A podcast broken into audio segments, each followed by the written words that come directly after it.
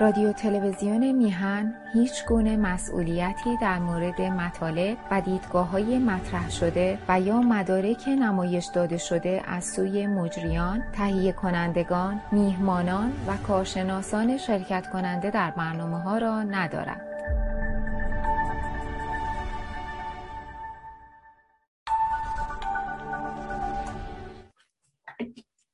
سلام عرض می‌کنم خدمت بینندگان و شنوندگان رادیو و تلویزیون میهن. من فرهاد مرادی هستم. امروز 28 مارس 2022 برابر با 8 فروردین سال 1401 و این برنامه 41 کمین قسمت از مجموعه هشتمین روز هفته است که من این شانس رو دارم که به لطف و همت آقای بهبهانی عزیز و رادیو تلویزیون میهن. روزهای دوشنبه در این ساعت در خدمت شما عزیزان باشم. مروری داشته باشیم در برخی از اخباری که در واقع به وقوع پیوسته در هفته گذشته و تا حدودی خبرساز شده یا میشه تحلیل هایی رو از اون ارائه داد که در واقع جای تحلیل داشته باشه یا تفسیرهای مختلفی ازش ارائه داد.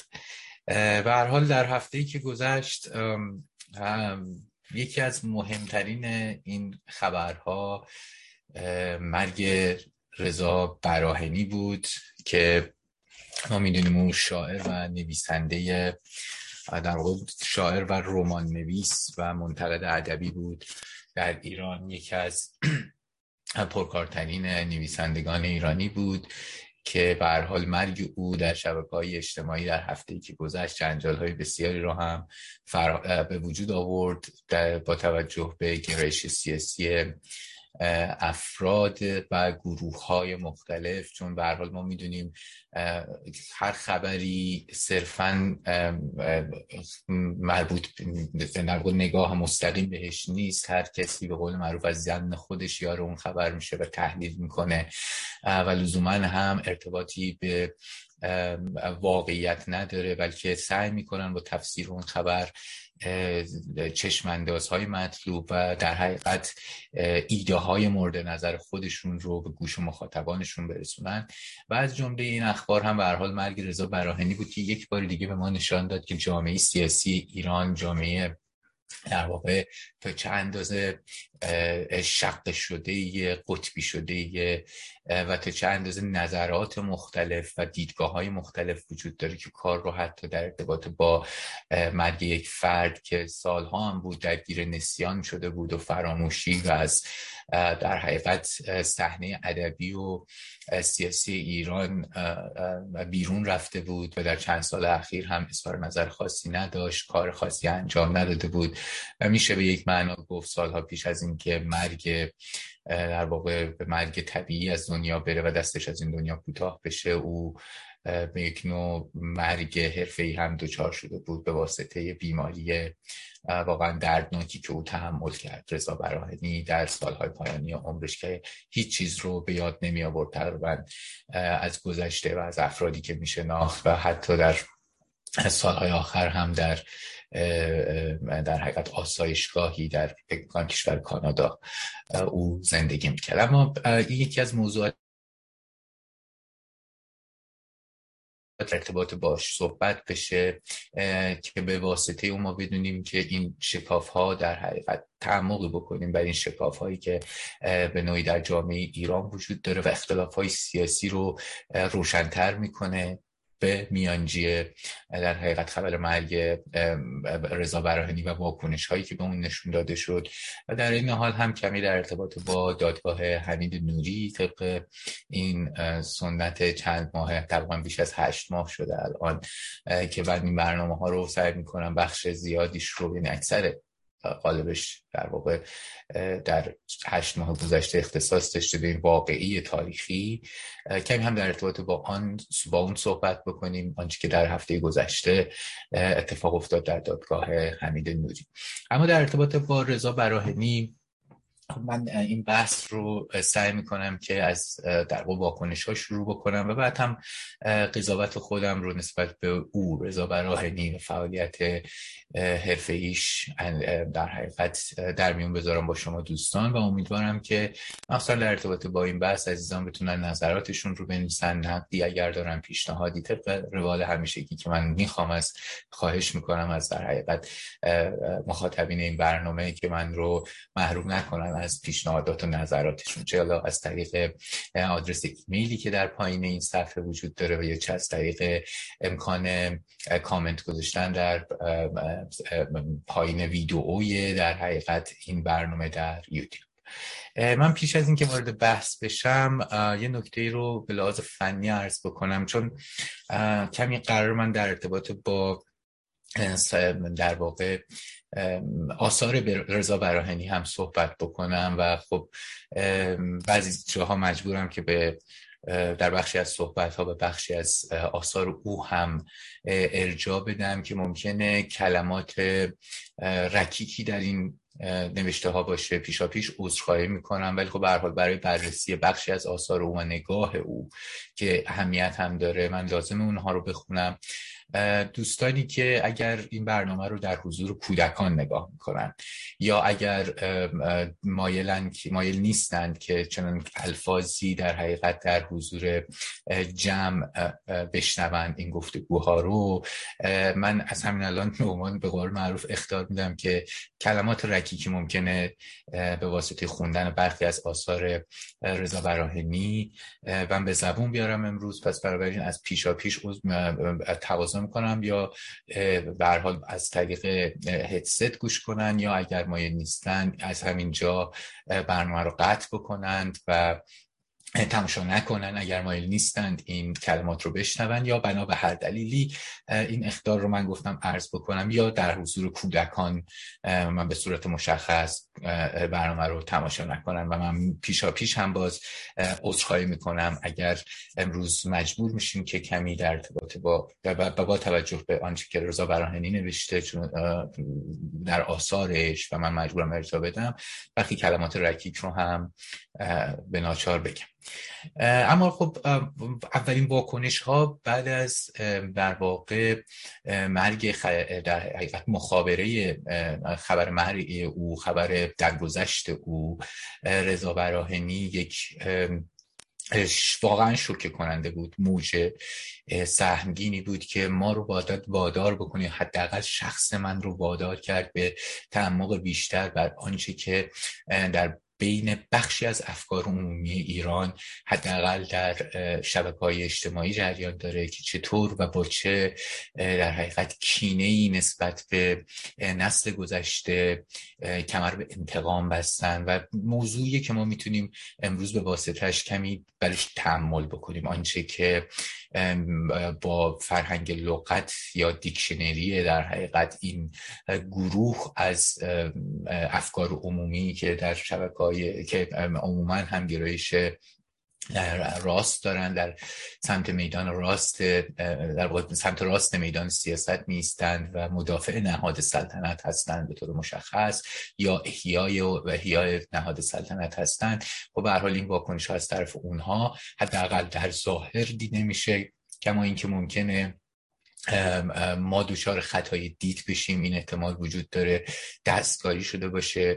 بسیار من خودم بارها این رو تشخیص دادم که حتی نیروهای سایبری رژیم به نام این گروه هم دست به نفرت پراکنی می‌زنه. اما اما آنچه که اهمیت داره اینه که این از نگاه و این نوع در واقع طرز تلقی در بین این گروه وجود داره. یعنی یک طرز تلقی روشن فکر ستیزانه و یک کین توزی کور نسبت به نسلی که نتیجه فعالیت های سیاسیش انقلاب 57 بود یا در انقلاب 57 در حقیقت شرکت داشت و حالا با معذرت می‌خوام با گذشت 43 سال اینها این, این در حقیقت جناح سیاسی در ایران که ما می‌تونیم ازشون تحت عنوان طرفداران احیای سلطنت نهاد سلطنت در ایران یا اونطوری که خودشون حتی ممکن خودشون رو صدا بکنن مشروط خواه در واقع ما می‌بینیم که تا چند به اونها حمله می‌کنن. این گروه به روشنفکر و یک نوع فرهنگ روشنفکر ستیزی وجود داره که اتفاقا من گمان می‌کنم به نفع وضعیت موجوده یکی از واقعا دلخراشترین این اظهار نظرها در جریان مرگ رضا براهنی مربوط بود به توییتی که سالومه سید نیا فکر می‌کنم فامیلشونه از مجریان شبکه منوتو زدن و با یک لحن واقعا مشمعز کننده ای گفته بودن از اسرائیل تشکر کرده بود به خاطر مرگ در حقیقت رضا براهنی که حالا جدای از تمام مسائل سیاسی یک نوع عدم سمپاتی یک نوع وقت نشناسی یک نوع در حقیقت قلب سنگی می‌خواد چنین اظهار نظرهای. اون هم دقیقا پس از در واقع ساعت اولیه و دقایق اولیه که خانواده او داغ دارن طرفداران او ناراحتن و در سوگوارن ارزم اینه که هر کسی که می‌خواد باشه و به هر حال ما می‌دونیم که براهنی گردن فرهنگ ایران حق داشت دین داشت کارهایی او انجام داد معاوری های انجام داد. ولی تمام اینها رو هم اگر فاکتور بگیریم او یک انسان بود و چنین برخوردی. ما می‌تونیم نقد بکنیم ما می‌تونیم افکار او رو زندگی او رو نقد کنیم. اما چنین رفتار پرخاشگرایانه ای واقعا نشان در قدم اول نشان از یک نوع سنگدلی و در حقیقت یک نوع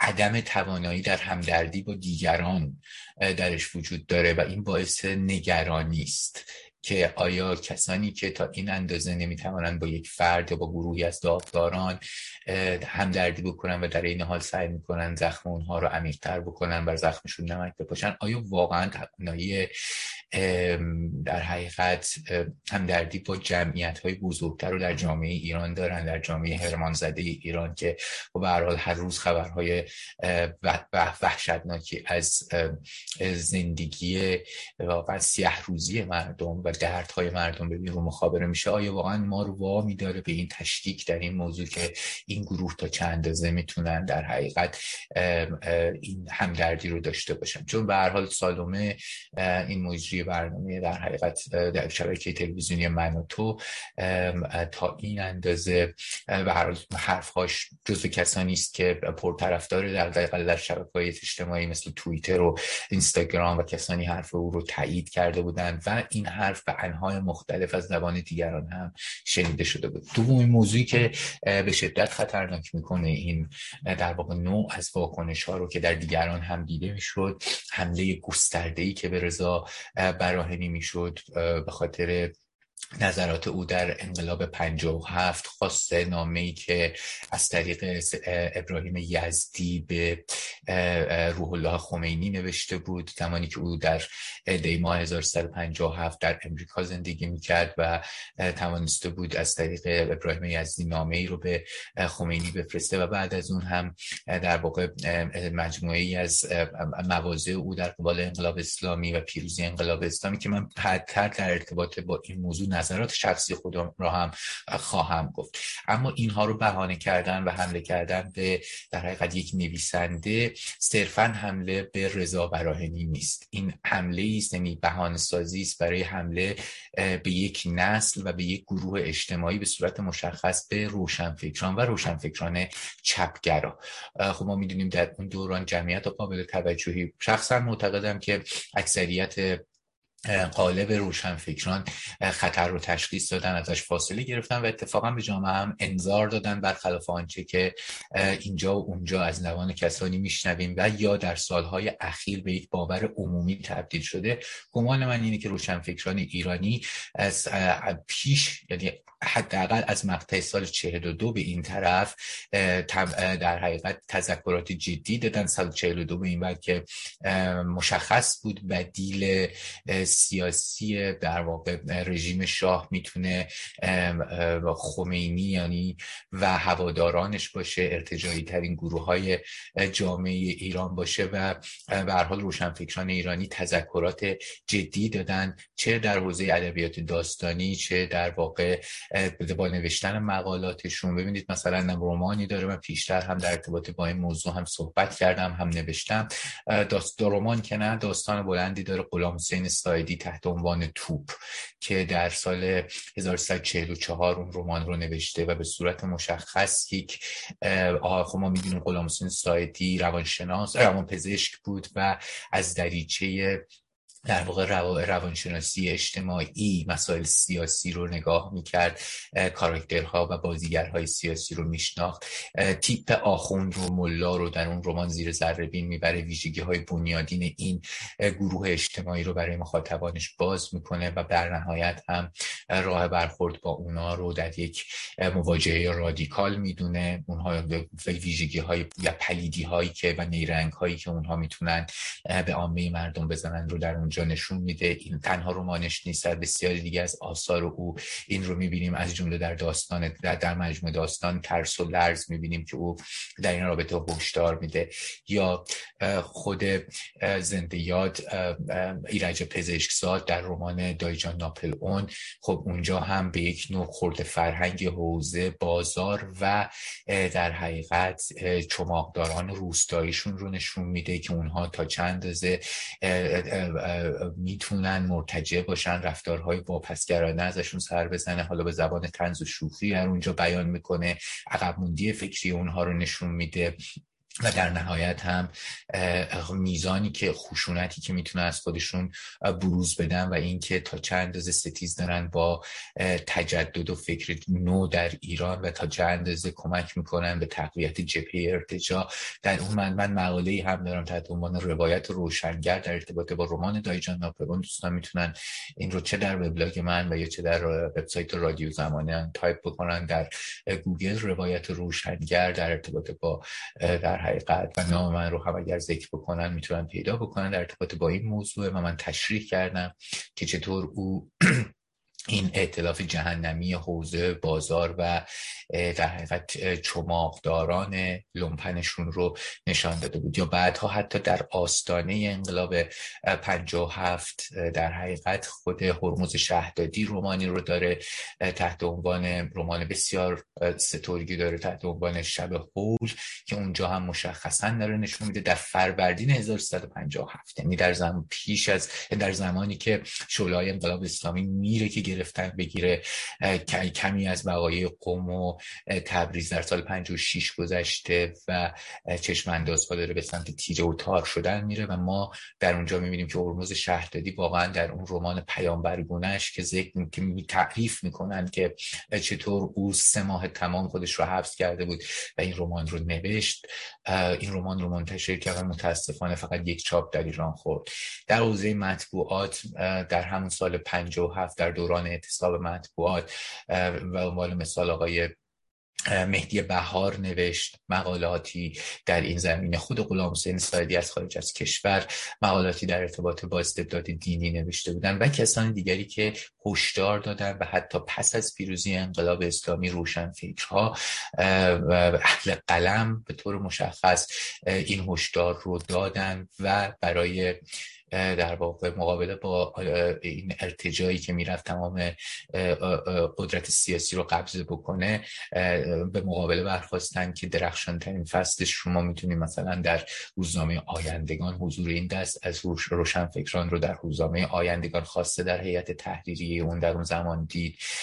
کسانی مثل آقای گوران محمد قائد و دیگران در اونجا قلم می‌زدن. بعدها با در مرداد ماه 1358 بعد از بسته شدن در واقع کمی پیش از بسته شدن روزنامه آیندگان خب به حال مجله جمعه کتاب جمعه رو احمد شام شروع به انتشار کرد که در اونجا هم بسیاری از همین مباحثی که امروز به اصطلاح جناح راست داره مطرح می‌کنه نقد به اصطلاح نقد مطرح می‌کنه. در همون اونجا هم میز گردهایی وجود داشت با حضور در همون روز در مجله کتاب جمعه میز گردهایی وجود داشت و نقش روشن فکران در انقلاب رو بررسی کردن اختار دادن. بودن حتی اولین برگ این در حقیقت مجله در واقع یک مانیفست به نوعی مقابله روشنفکران متحد اونطوری که خود رو میگه با رژیم اسلامی که میره تمام نهادهای فرهنگی و سیاسی رو قبضه بکنه و فرهنگ منحتی رو جایگزین بکنه و باقی رو سرکوب بکنه. اونجا اون متن درخشان روزهای سیاهی در, در راه هست که شاملو نوشته. و به حال می‌بینیم اونجا مرکز تجمع کسانی است که بعدها حتی آسیب های جدی از رژیم جمهوری اسلامی دیدن مثل محمد مختاری غلام حسین سایدی و دیگرانی از این دست که دکه در به در شدن در تبعید و یا چه جانشون رو در این راه گذاشتن. در هر صورت بحث من اینه که می‌دونیم که روشنفکران ایرانی به هیچ عنوان سپر ننداختن در مقابل ارتجا و هشدار دادن برخلاف آنچه که در این سالها مطرح میشه. اما خب جناح راست به خاطر اینکه گمان می‌کنه و تا در, در, در حدودی تا حد زیادی هم در ارتباط با نتیجه اون انقلاب کاملا میشه گفت محق هستن. اون انقلاب واقعا جز نکبت برای جامعه ایران چیزی به همراه نداشت. و اما دنبال مقصر گشتن و حمله کردن به روشنفکرانی که در پی استقرار آزادی و استبداد مبارزه می‌کردند و در اون مقطع به حال با انقلاب همکاری کردند یا نقش داشتن در واقع دور از انصاف و حتی با انقلابیون اینکه اونها کلمه رو واژه‌ای رو یا ترمی رو ایجاد کردن تحت عنوان پنجاه و هفتی ها و دائما به اونها حمله می‌کنن و دائما تمام پلیدی ها رو در اونها منقبض شده می‌بینن و میگن پنجاه هفتی ها فلان پنجاه هفتی با یک کینه بر علیه اونها صحبت می‌کنن.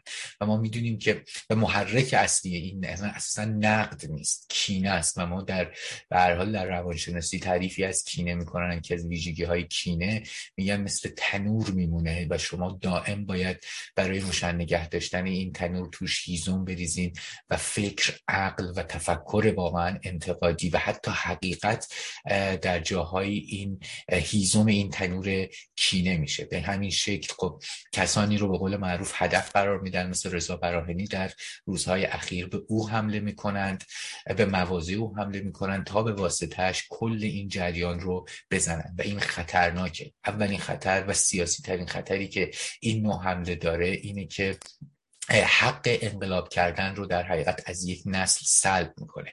اگر اگر با همین منطق به پیش بریم چون انقلاب کردن و خیزش یا مقابله با در وضع موجود حق تمامی انسان است که در یک جامعه زندگی می‌کنند یا اکثریت جامعه که این مخالفتشون رو با وضعیت موجود در واقع بروز بدن و حتی دست به انقلاب بزنن با توجه به درک و فهم در واقع درک و فهمی که در یک دوره تاریخی مشخص داره.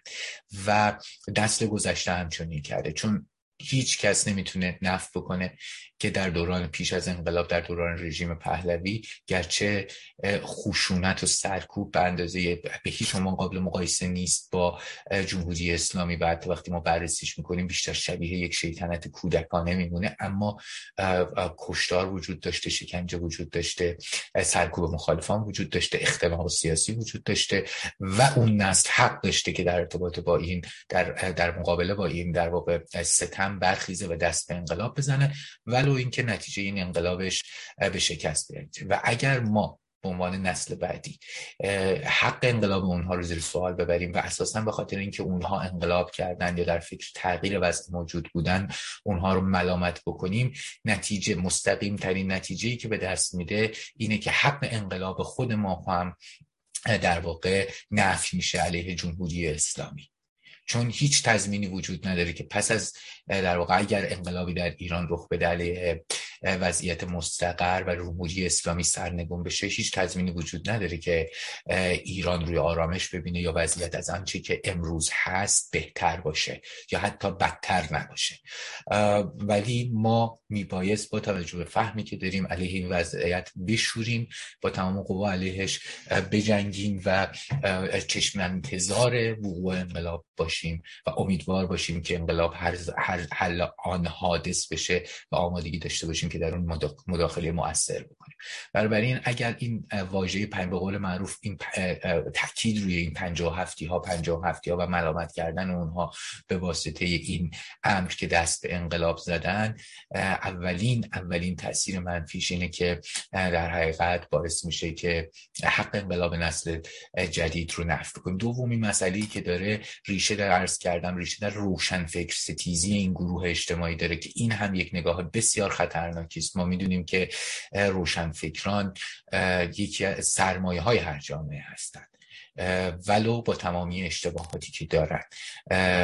و در واقع روشنفکر ستیزی و حمله به روشنفکران یکی یکی از ویژگی های بارز تفکرات فاشیستی و شبه فاشیستی است ببینید در تحلیل فاشیسم نظریه پردازانی کاملا بر این نکته انگشت می‌ذارن که فاشیسم به واسطه اول کاری که می‌کنه در حقیقت پیچیدگی های زبانی رو حذف می‌کنه و سعی می‌کنه که مسائل رو به خاطر اینکه در حقیقت مسائل و مسائل اجتماعی رو می‌خواد فاشیسم تک, تک عاملی بکنه به یک پارامتر در واقع تقلیل بده و به واسطه اون تک پارامتر سرکوب گسترده رو پیش ببره. بنابراین نیاز داره به اینکه ساحت زبان رو یا اساسا زبان اجتماعی رو تقلیل بده. سخنرانی بسیار درخشانی داره. محمد مختاری پیشنهاد می‌کنم دوستان بخونن در فکر می‌کنم نروژ تحت عنوان تقلیل مبارزه با تقلیل زبان.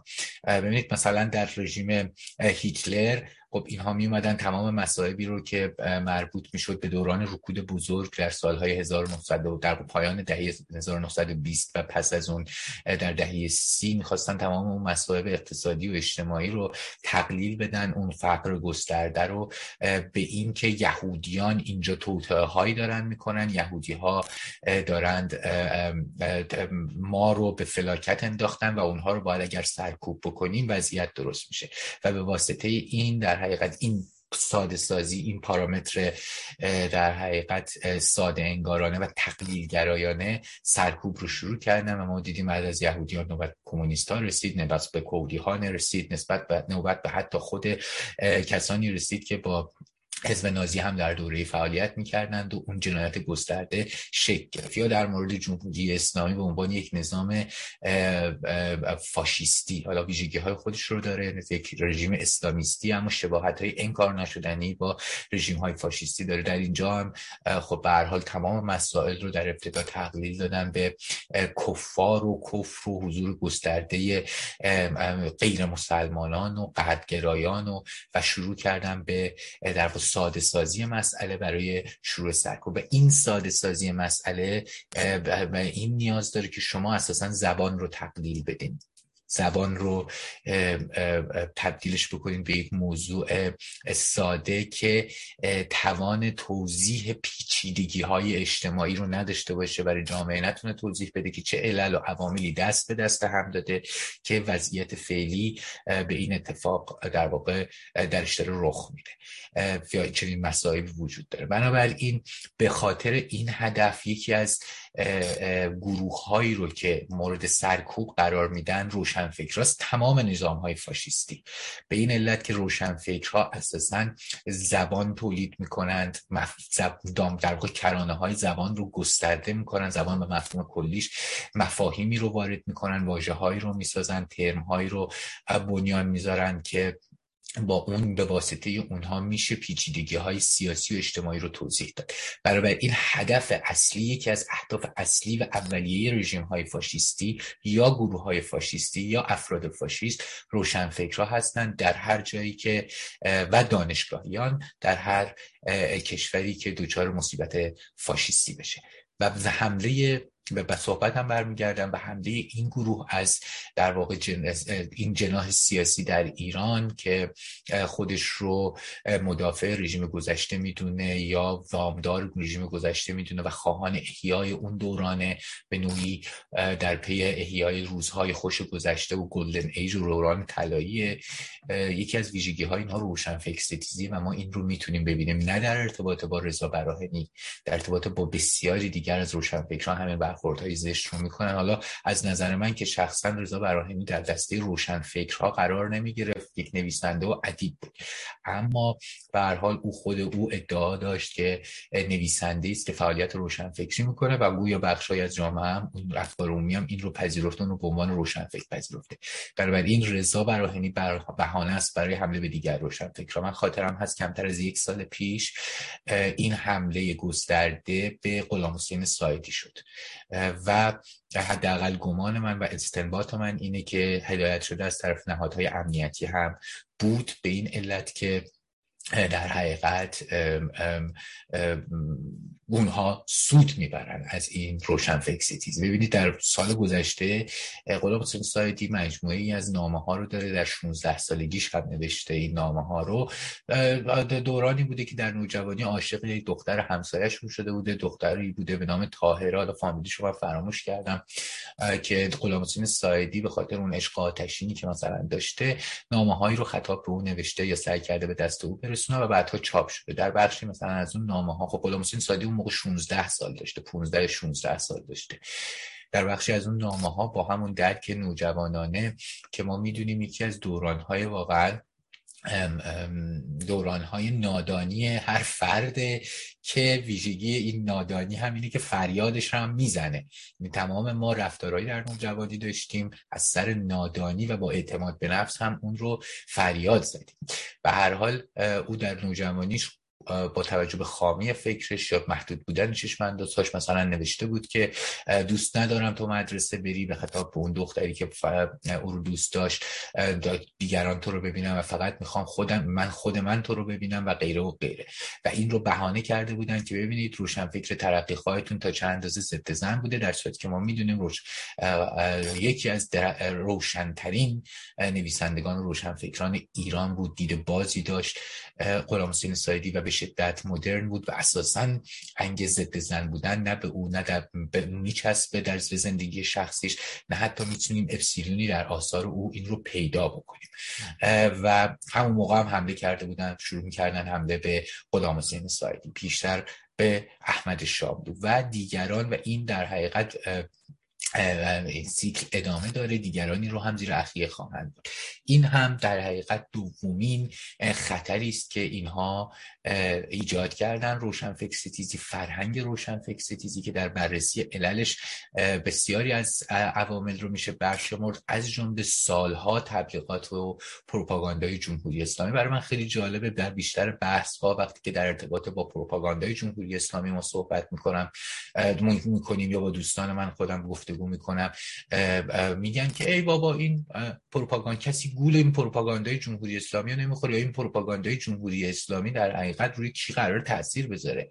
خب آفتاب آمد دلیل آفتاب. 43 سال سرکوب روشن فکر و اهریمنسازی از روشن فکر و حمله مستقیم به روشن فکرها نتیجه شده کسانی مثل سالومه و امثال هم که به خودشون اجازه میدن اینطور با این در واقع وقاحت در ارتباط با روشن فکران جامعه صحبت بکنن. جدای از حق نقدی که دارن یعنی رازا براهنی قابل نقده و در ادامه هم من خواهم گفت که چه موازی از او قابل نقد هست. ولی خب به حال این نشان میده که اینها افکار فاشیستی دارن و یا حداقل رسوبات فاشیستی در نگاه اینها تهنشین شده. اما در یکی دیگر از نکات واقعا تکان دهنده در این حمله ها هم این مسئله است که خب وقتی که اینها در حمله به روشنفکران نوعی اسم رمز برای حمله به چپ ها که اتفاقا پنهانش هم نمی‌کنن. نیروهای چپ رو اینها به یعنی یک نوع چپ ستیزی جنون آمیز دارن بدون هیچ منطقی بدون هیچ فکر در حقیقت به هم پیوسته و نظریه به هم پیوسته ای و صرفا چپ ها رو به واسطه چپ بودنشون لایق سرکوب می‌دونن. و خب این نشون دهنده اینه که در آینده سیاسی اینها حتی به دموکراسی هم معتقد می‌تونن نباشن و خواهان حذف یک گروهی هستن یا می‌تونن در نقاطی برای حذف این گروه با دستگاه امنیتی حتی همکاری بکنن و این واقعا خطرناک زشت و زننده است. از طرف هر گروهی باشه چه چپ ها باشه چه خیالی رو سر داشته باشه برای راستا و چه نیروهای راست چه خیالی رو داشته باشن برای در حقیقت نیروهای چپ که اونها رو حتی داخل نخوان حتی داخل نیروهای رسمی مملکت بشناسن یا سهم اونا رو به رسمیت بشناسن که میبایست در یک دموکراسی اونها هم حضور داشته باشن نظراتشون رو مطرح بکنن و در رقابت اگر توانستن افکار عمومی رو قانع بکنن و اکثریت آرا رو داشته باشن می‌تونن سیاستاشون رو پیش ببرن. این هم به شدت خطرناکه چون ما می‌دونیم اگر چنین هر هر کشور در هر کشوری اگر بالانس تب... یعنی در اون نیروهای چپ با هر انتقادی که ما بهشون داریم زمانی که این نیرو حذف میشه نیروهای راست به سمت فاشیزم میل می‌کنن و اصلا تعادل وضعیت به هم می‌خوره. سرکوب چپ از این زاویه به شدت منافع همگانی رو به خطر میندازه. از در عین حال هم به هر حال چپ ها کسانی هستن نیروهایی هستن که نقدهای بنیادینی به جامعه دارن و میبایست به اون نقدها فکر کرد. میگم جدای از تمام در حقیقت اشتباهات سیاسی که چپ در ایران کرده می‌کنه و خواهد کرد. که بنده برش هم آگاه هم اینجا هم به هر حال کما بیش بارها در ارتباط باش صحبت کردیم. اما قیاب چپ ها در یک جامعه فاجعه است. و چنین خیالی هم خیال فاجعه آمیزه در هر صورت این من گمان می‌کنم این نقد رو چون چند روز پیش در ارتباط با خود به همون روز اول روزی بود که رضا براهنی درگذشته بود بحثی در کلاب هاوس بود. من هم در اون بحث شرکت کردم و خب حالا به واسطه شاید یه مقداری تعجیل و عجول بودن این بخش از بحث رو زیاد برش تاکید نکردم. خیلی گذرا عبور کردم ازش.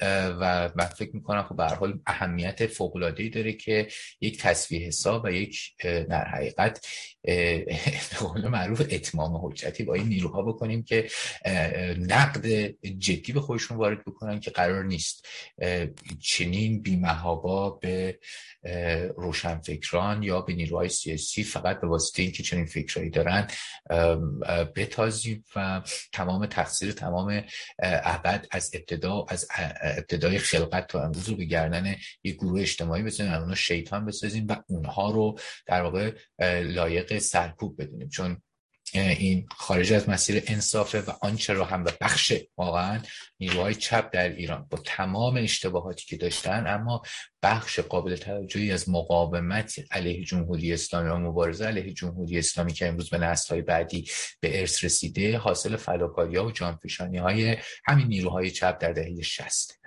هر حال این نکته بود که من باید می‌گفتم. ولی خب در مقابل هم طرفداران رضا براهنی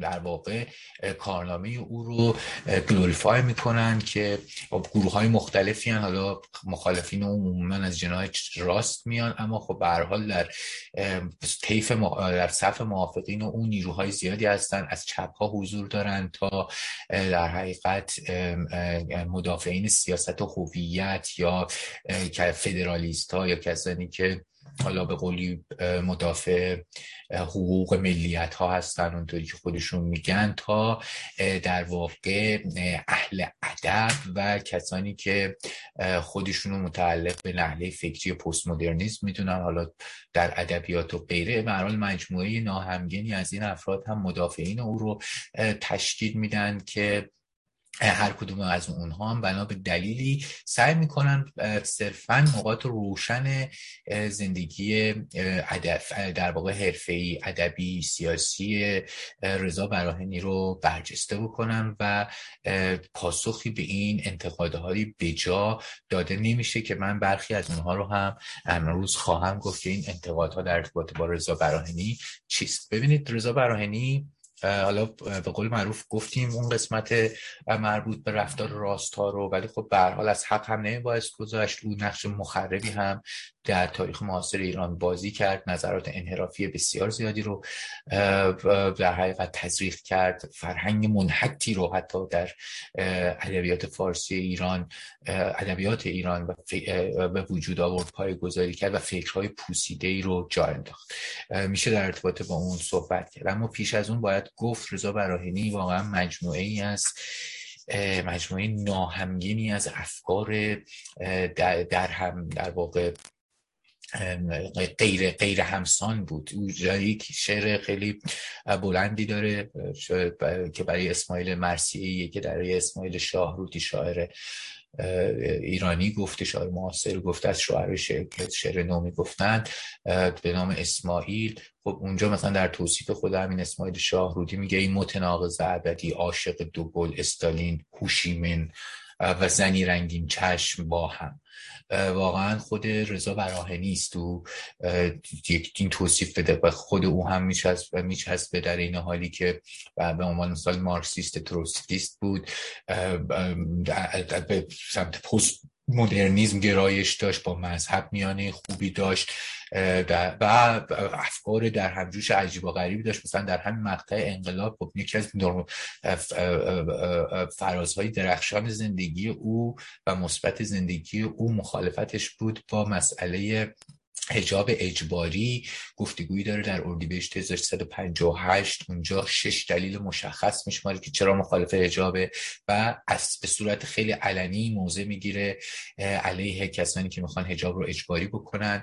پیشتر از اون هم در اسفند در 57 در 8 مارس که تظاهرات بزرگ زنان علیه حجاب اجباری بود و قوانین اسلامی او تمام قد از اون زنان حمایت می‌کرد. منتها این یک اینو وقتی که آدم نگاه می‌کنه در کنارش همون لحظه ای که در علیه حجاب اجباری صحبت می‌کنه و حقوق مدنی زنها رو ازشون دفاع می‌کنه در عین حال در همون تحلیل مثلا در یک خط پایینتر یا یک پاراگراف پایینتر یا در یک مطلب دیگه به شکل خیلی قدسی از خورداد دو صحبت می‌کنه. اون رو قیام تودهی و قیام مردم می‌دونه. حتی به هر حال خود او اونطوری که مدعیه در اون قیام حضور داشته. به هر حال جل هم زیاد می‌کرد. رضا براهنی خیلی هم نمیشه به آنچه که اون تاریخ های دقیق یا خاطرات که او ذکر می‌کنه. جای تشکیک بسیار داره.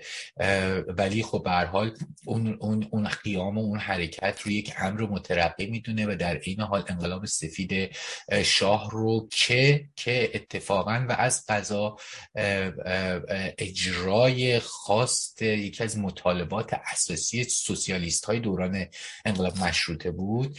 در واقع اون رو ارتجایی می‌تونه در برابرش به حال مخالفت خمینی رو با اصلاحات ارزی و حقوق زنان و قانون خانواده و غیره رو این رو یا حق رأی زنان رو اینو یک حرکت مدنی می‌دونه خب منظورم اینه که چنین این در واقع تناقضاتی به قول خودش یک متناقض ابدی بود رضا براهنی و میبایست او رو مقطع به مقطع نگاه کرد و به او به قولی نمره انضباط داد. اصطلاحی داره محمد قائد میگه که به مردگان نمره انضباط بدهیم و او آنها رو رها کنیم. یعنی تابلوی زندگی اون تقویم حیات اون رو ما باید بررسی بکنیم. رضا براهنی که بود تحت تاثیر چه عواملی چه مواضعی گرفت و در نهایت در حقیقت چه رو به جا گذاشت خوبها و بدها یا اون قسمت های مفید و قسمت های غیر مفید یا مزرش رو هم برش انگشت گذاشت. که این از طرف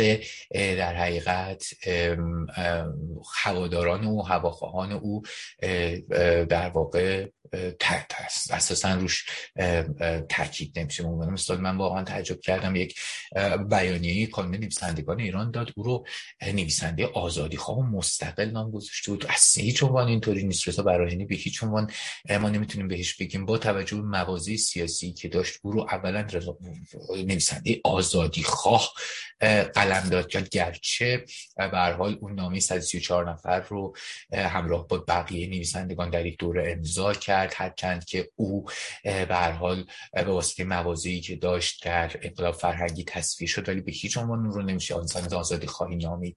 یا همونطوری که عرض کردم بر از مواضع زنان حمایت کرده بود از حقوق مدنی زنان حمایت می‌کرد اما به هیچ عنوان برایند تفکرات او به سمت آزادی خواهی نمی‌رفت. مصاحبه ای از او در روزنامه بهار چاپ شده که این روزها هم اتفاقا بسیار بهش تاکید می‌کنند او در اونجا خب به طور مشخص از رژیم جمهوری اسلامی دفاع می‌کنه یا آثار او بررسی آثار او در دهه 1360 نشان دهنده همراهی و همدستی فرهنگی با رژیم جمهوری اسلامی. ببینید سه اثر عمده داره در رضا براهنی در دهه 1360 در دهه سیاه در دهه ظلمت. سه اثر مهم داره. یک در دو رمان و یک شعر بلند.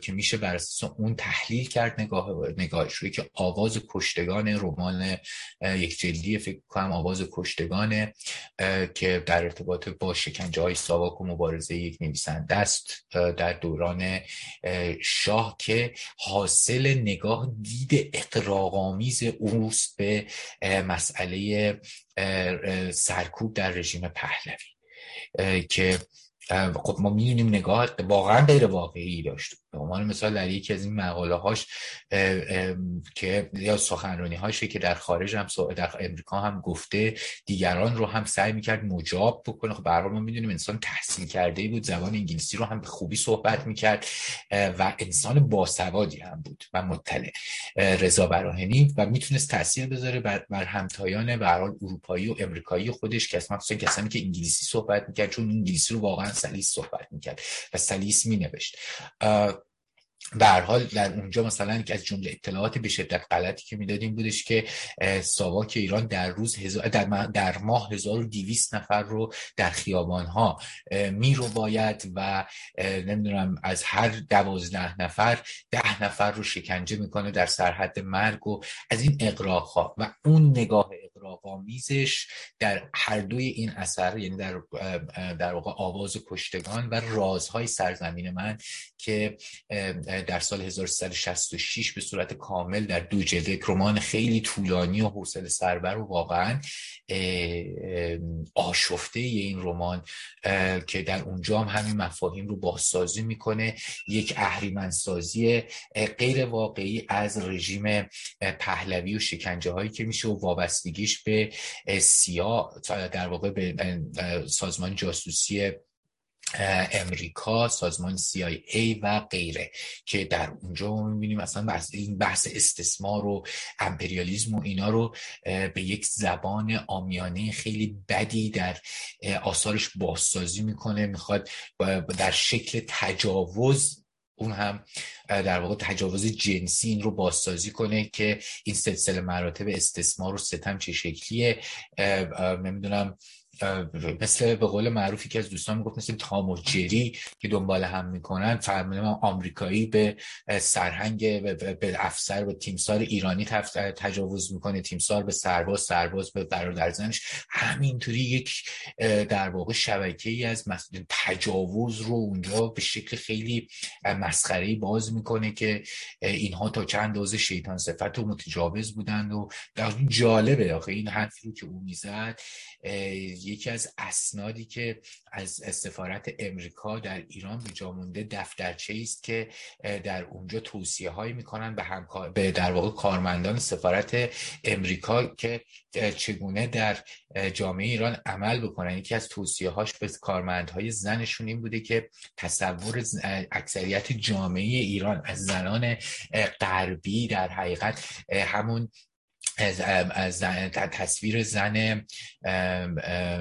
زنان هالیوود و بازیگران هالیوود و فکر می‌کنن به همون راحتی به رخت خواب میرن با مردها و گفتن که مراقب باشید. در مثلا یکی از موضوعات همین تذکر این بوده که مورد تعرض قرار نگیریم. و با توجه واقعا به سطح جامعه ایران سطح فرهنگی و فکر جامعه ایران چنین چیزی از به هیچ عنوان در بین مردان ایران غیر طبیعی نیست. در جریان جنبش میتو بعد از چهل و پنجاه سال از اون دوران شما نگاه بکنید چه فجایعی در جامعه ایران رو شد از ستم از تجاوز و سوء استفاده جنسی که مردم به زنان تحمیل می‌کرد به هر حال منظورم اینه که واقعیت چیز دیگری بوده. واقعیت این بوده که اتفاقا کارمندهای آمریکایی در ایران این خطر رو احساس می‌کردن ممکنه کارگر کارمندای زنشون مورد تعرض قرار بگیرند یا به هر حال از طرف جامعه ایران مورد خشونت قرار بگیرن که باز هم میگم غیر منطقی نیست چنین تصوری. خب ماجرای گریبایدوف هم یکی از این مسائل تاریخی دیگه که چطور سر گریبایدوف برخلاف اون تبلیغاتی که می‌کنن انسان روشن فکری بود و برخلاف به هر حال حرفایی هم که می‌زنن اتفاقا به خاطر اینکه از حقوق زنها حمایت می‌کرد سرش رو بریدن و به اون وضعیت به کشتنش دادن. خیلی خیلی قصه جالبی داره.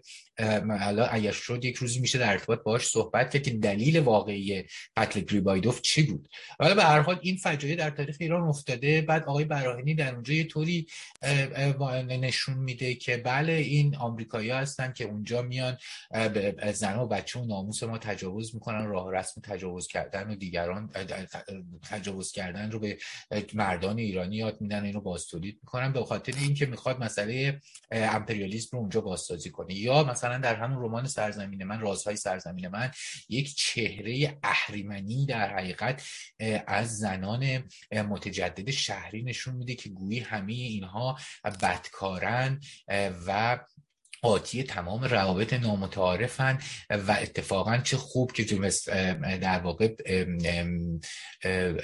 انقلاب اسلامی پیروز شد. چون قصه از دهه چهل ببخشید از سال سی و دو بعد از کودتا شروع میشه و به در مرداد هشت به پایان می‌رسه. یه اینجور سیری داره یه رمان به عنوان مثال به اصطلاح تاریخیه که در اونجا نشون میده که مثلا پیش از انقلاب اینها چقدر در فسق و فجور و فحشا غرق بودن و چه کارهایی می‌کردن و چه هر کسی مثلا زن سرهنگ می‌رفته با این و اون میخوابیده و سرهنگ بعضت ما تیمسار ارتش که گویا خودش هم از نظر او بالا به با استانداردهای فعلی اساسا چنین چیزی به کسی هم ربطی نداره که او مفعول بوده مثلا و مفعول بودن گویا خیلی چیز بدی هم هست و غیره.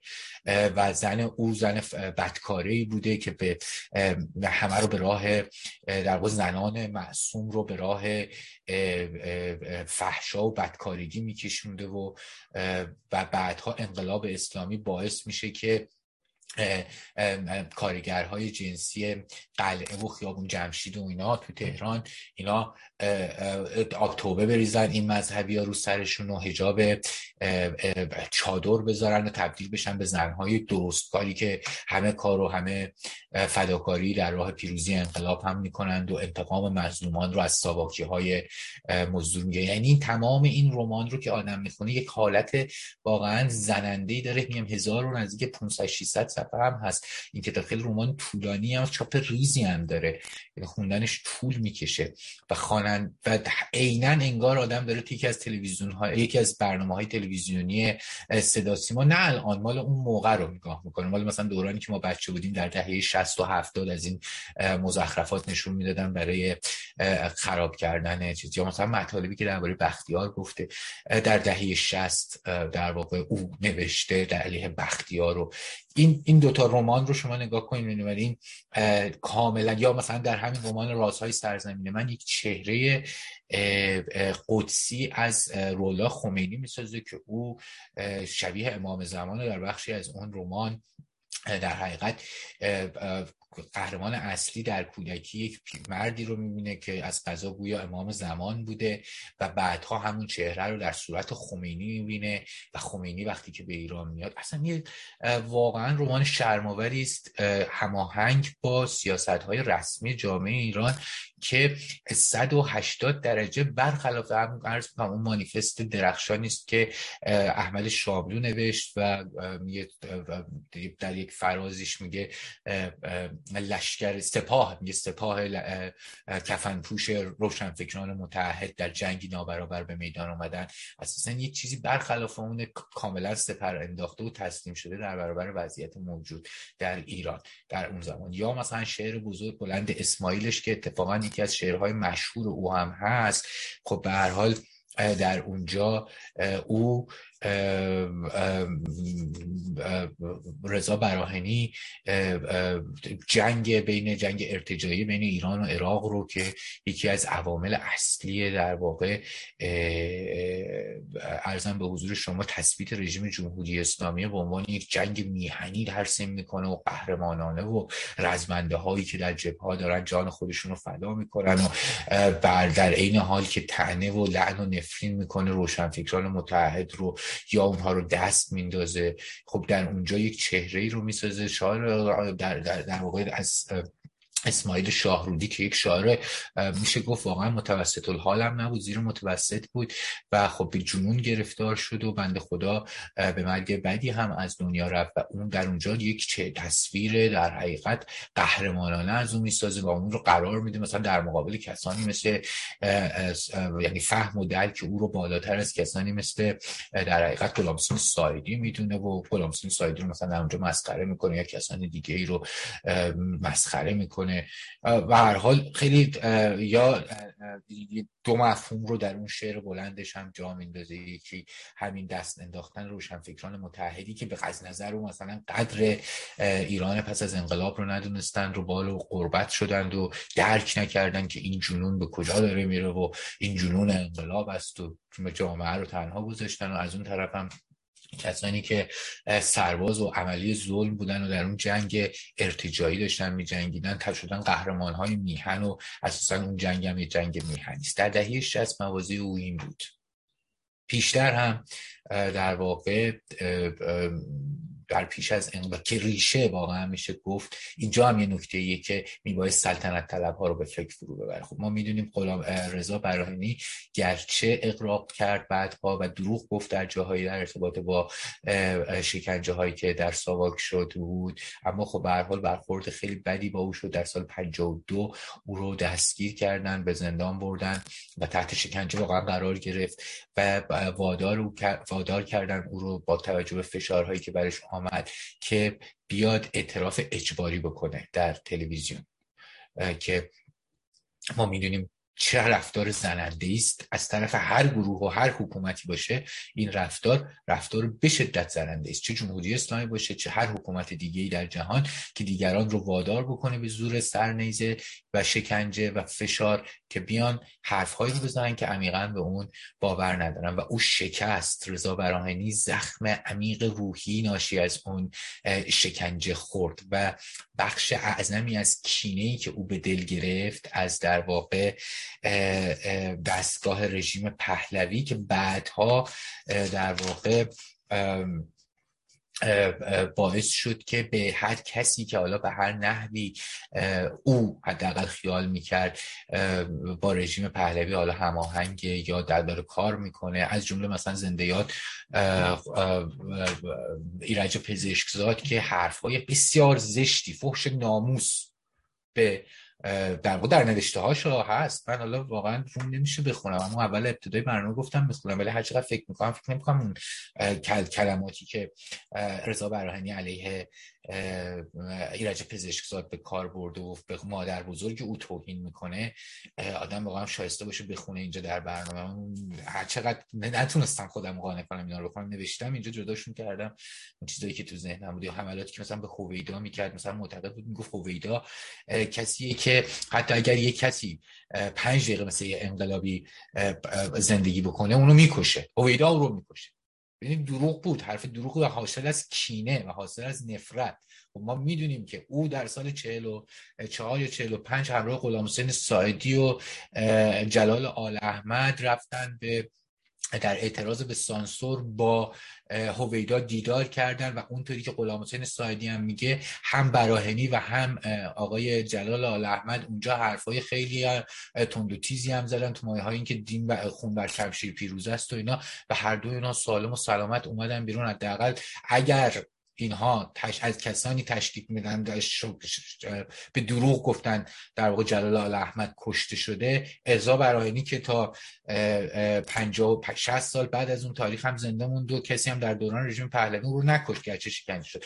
اما بحثم سر اینه که ریشه اصلی اون در حقیقت زخمی است که رضا براهنی از شکنجه های ساواک خورد. در اون 102 سه روزی که بازداشت بود واقعا اون آزار دید. واقعا او رو وادار به شکستن کردن و و, و این زخم کمی نیست. و اگر در واقع کسانی از در واقع طرفداران اون رژیم حالا در روز مرگ او به او حمله می‌کنند به خاطر مواضع اشتباه او که واقعا هم اشتباه و ارتجایی بود در جریان انقلاب و درباره ناحق گفتنهای او که واقعا ناحق می‌گفت که من بخشی از اونها رو هم در واقع اینجا بهش اشاره کردم خب باید اینو در نظر بگیرن که اون یک نویسنده ای بود که درست یا غلط داشت افکاری رو منتشر می‌کرد و اون افکار شما برای انتشار افکارت یا برای نوشتن افکار تحت هیچ شرایطی نباید شکنجه بشه و او شد به واسطه در واقع استبداد رژیم پهلوی و ساواک که به قول غلام حسین سایدی اون ساختمان وحشت رو بنا نهاده بودن. این کار رو با این آدم کردن. هر چند که قابل مقایسه با شکنجه های رژیم جمهوری اسلامی نباشه هر چند که ما خوبی های رژیم پهلوی هم ببینیم. چنین کاری رو کردن و او تنها کس نبود. غلام حسین سایدی هم همین زخم رو خورد. محسن یلفانی رو هم گرفتن سعید سلطانپور رو هم گرفتن و تمام اینا به خاطر فعالیت های ادبیشون بود که گرفتنشون. اینا که چیری که مسلح نبودن که. گرفتن و به اون آزار و اذیت ها رو کردن. غلام حسین سایدی هم زخم اون شکنجه هایی که دیده بود رو تا آخر اون با خودش حمل کرد و الکلی شد. حالا غلام حسین سایدی نشکست مثل رضا براهنی و تن به مصاحبه نداد و خب برای رضا براهنی رو آوردن تحقیقم کردن. دلزده بود.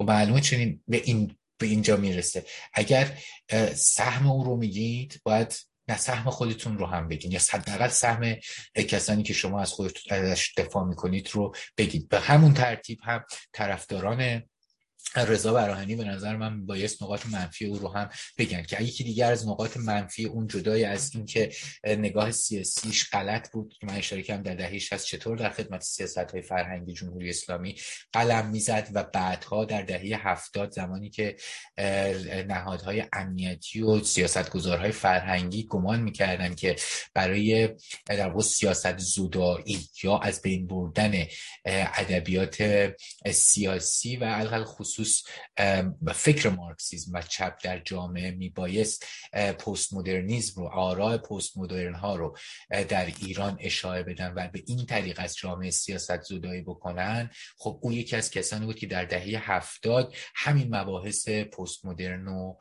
در ایران باز کرد. به اون منها هم در خدمت در حقیقت سیاست های رژیم حرکت کرد. من نمیگم اون دستور می‌گرفت بلکه باورهاش بود اما در سیاست نتیجه اعمال افراده که تاثیر می‌ذاره. یا در حقیقت بعدها در دهه در حواسط دهه 80 به بعد که دیگه اون حرفای تند و تیز رو درباره آموزش به زبان مادری و دیگر می‌زد. خب اون هم به نوعی که حالا فرصتش نیست میشه باز کرد که چرا این حرفها به نفع در حقیقت رژیم و در خدمت اون مطلوبات ناخواسته. ولی خب یکی دیگر از در حقیقت کارهای بعدی که رضا براهنی انجام داد در ادبیات ما و اون هم با رفتارانش باید پاسخ بدن پایگذاری یک زبان مبتزل بود. زبان به شدت مبتزل عوامانه بود. او تئوری داشت گمان می‌کرد در پیش از انقلاب. کتابی داره که یکی از این کتاب است که اتفاقا چپ ها روی اون خیلی مانور بودن. کتاب مجموعه شعری نظر کنم تحت عنوان زل الله که بخش از شعرهای اونو در از دوران زندانش در هر سال دو سه روزی که در زندان بوده و بعدها هم که به آستین اومد برای تدریس خب در اونجا گفته و اینا. میگن این عنوانش خب خیلی دهن پر کن. زل الله علیه طرح روجلی هم که اون موقع در خارج از کشور کتاب در اومد در سال 54 خب یه در واقع محمد کاریکاتوریست از محمد رضا شاه که این قوام پادشاهیش هم همینجوری گرفته و دامم اینها این چپ ها رو خیلی مانور میدن گروه های چپ. ولی من بعید می‌دونم کسانی که اون اثر رو یکی از اثرهای بزرگی در واقع رضا رضا براهنی می‌دونن بتونن دو خط از اون روشته هایی که اونه. یعنی اصلا یک شعر واقعا شعر... یه شعری داره زندگی خصوصی میمفه ماجرای مثلا میاد میگه توی اون شعر وعده میده راوی اون شعر کسیه که در واقع یه کارگر ساده است. اینا میگه من می‌خوام زندگیمون برای شما تشریح بکنم. و اصلا کلمات رکیک حرفای بیمعنا واقعا بیمعنا در اونجا. که حالا من واقعا روم نمیشم قصد داشتم بخونم ولی هر چقدر فکر می‌کنم می‌بینم اصلا واقعا در شهر من نیست این چیزی بخونم. بعید می‌دونم هیچ کدوم از این در حقیقت کسانی که طرفدار این مجموعه شعر او هستن در واقع روشون بشه شعرهای اون مجموعه رو در یک برنامه تلویزیونی در یک شب شعر در حضور جمع شروع بکنن بخونن خب در اون مقدمه طولانی هم که بر اون مجموعه زل الله می نویسه در اون مجموعه شعر می نویسه رضا براهنی وعده میده به مخاطبش که در حقیقت من در اینجا یک زبان شعری تازه رو می‌خوام. به وجود بیارم که زبان نخبه گرایی نباشه عوام هم بتونن بفهمن و ما بتونیم ستمها و ظلمها و غیره رو در واقع بتونیم با عامه مردم هم در میون بذاریم و همونطوری که مثلا فلان کس فلان روشنفکر می‌تونه بفهمدش در حقیقت فلان چیزم بتونه بفهمه. آدم عامی و کارگر آذربایجانی و دهاتی آذربایجانی هم بتونه بفهمه. و این باعث می‌شد که واقعا باعث شد که او به سمت عوامگرایی میل بکنه در سال های پایانی رژیم پهلوی در دهه پایانی سال 52 این دیدگاه.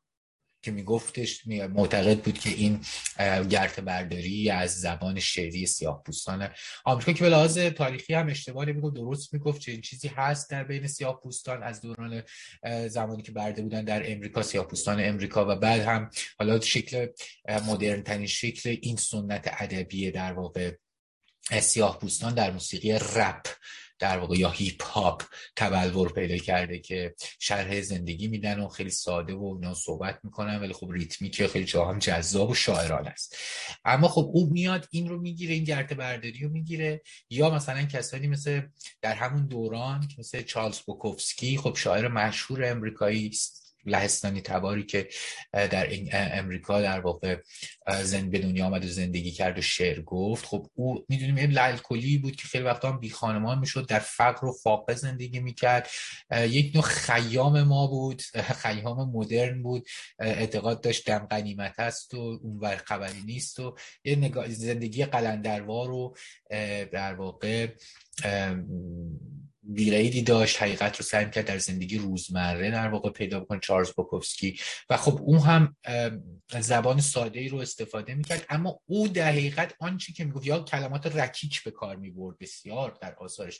اما بوکوفسکی زندگی رو تشریح می‌کرد و به شعر تبدیل می‌کرد که واقعا اون رو زندگی می‌کرد. نه رضا براهنی که در واقع سعی می‌کرد ادای اون کارگر به عنوان یک دکترای در واقع دکتر ادبیات انگلیسی استاد دانشگاه فکری که خیلی هم برای خودش مدعی بود. یعنی واقعا مدعی دانستن بود و هیچ کس هیچ کس رو هم قبول نداشت. اون حرفای زشتی رو که چه در ارتباط با سهراب سپهری زد و چه حتی درباره شامدو می‌زد نشان از درک اغراق‌آمیزی داشت که از خودش از درک اغراق‌آمیزی حکایت داشت که او از نسبت به خودش داشت.